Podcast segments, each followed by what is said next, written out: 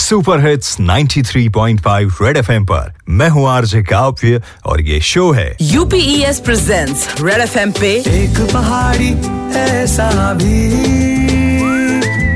एक पहाड़ी ऐसा भी। एक पहाड़ी ऐसा भी। With RJ Kavya. With RJ Kavya.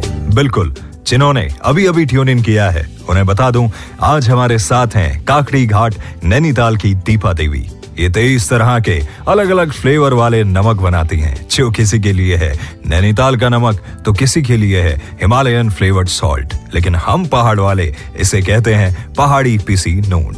घर के सिलबट्टे पर पीसा हुआ ये घर पे ही हाथों से पैक किया जाता है। और ये नमक जो आज पूरा हिंदुस्तान चख रहा है।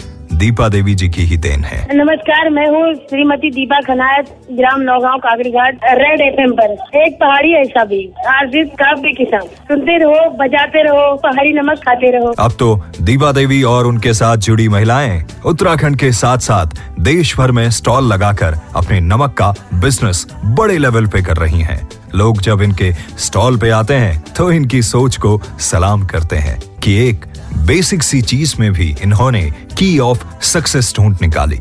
और तो और, रोज़गार की तलाश कर रही बाकी महिलाएँ भी इनसे नमक बनाने का काम सीखने आती हैं। दूर दूर के लोग आते हैं, ये कच्चा लेक, मुक्तेश्वर की तो यहाँ आठ दस टीम आई थी मेरे पास सीखने के लिए। फिर उनकी समझ में नहीं आया, फिर उन्होंने मुझे बुलाया, यहाँ मैं ऑफ़िस बंद करके वहाँ गई, यहाँ दुकान बंद करके उनको सिखाने गई वहाँ पे तो आज उनका स्टॉल चला है लखनऊ में।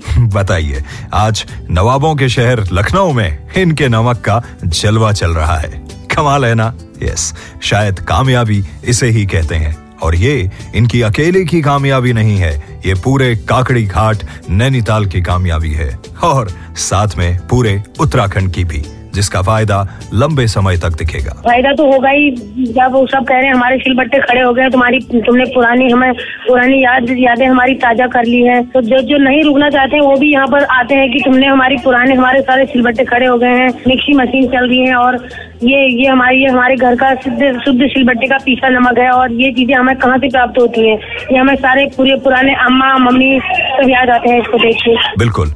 रोज़गार के साथ साथ अपना कल्चर भी बचा रहेगा। इससे बड़ी बात क्या हो सकती है? शायद यही दीपा देवी की ज़िंदगी की सबसे बड़ी अचीवमेंट है।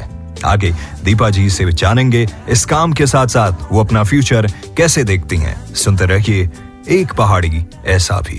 एक पहाड़ी ऐसा भी।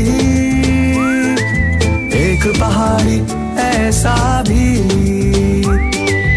Presented by UPES University with a Purpose.